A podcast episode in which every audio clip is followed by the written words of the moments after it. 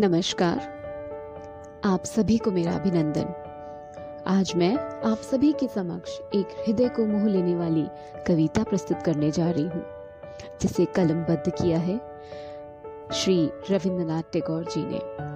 जी हाँ रविंद्रनाथ टैगोर, जो गुरुदेव के नाम से भी जाने जाते हैं। वे एकमात्र ऐसे कवि हैं जिनकी दो रचनाएँ, दो देशों का राष्ट्रगान बनी भारत का राष्ट्रगान, जनगण मन और बांग्लादेश का राष्ट्रगान, आमार सुनार बांग्ला, गुरुदेव की ही रचनाएँ हैं।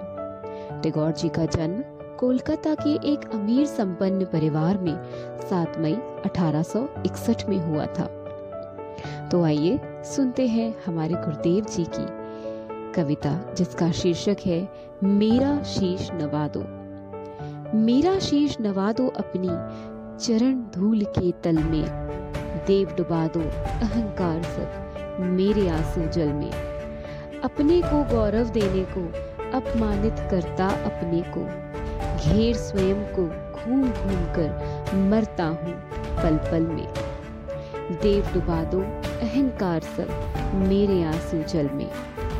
अपने कामों में न करूँ मैं आत्म प्रचार प्रभु।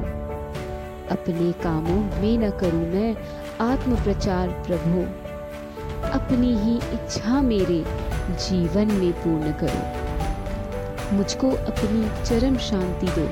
प्राणों में वह परम कांति हो आप खड़े हो, मुझे ओट दे।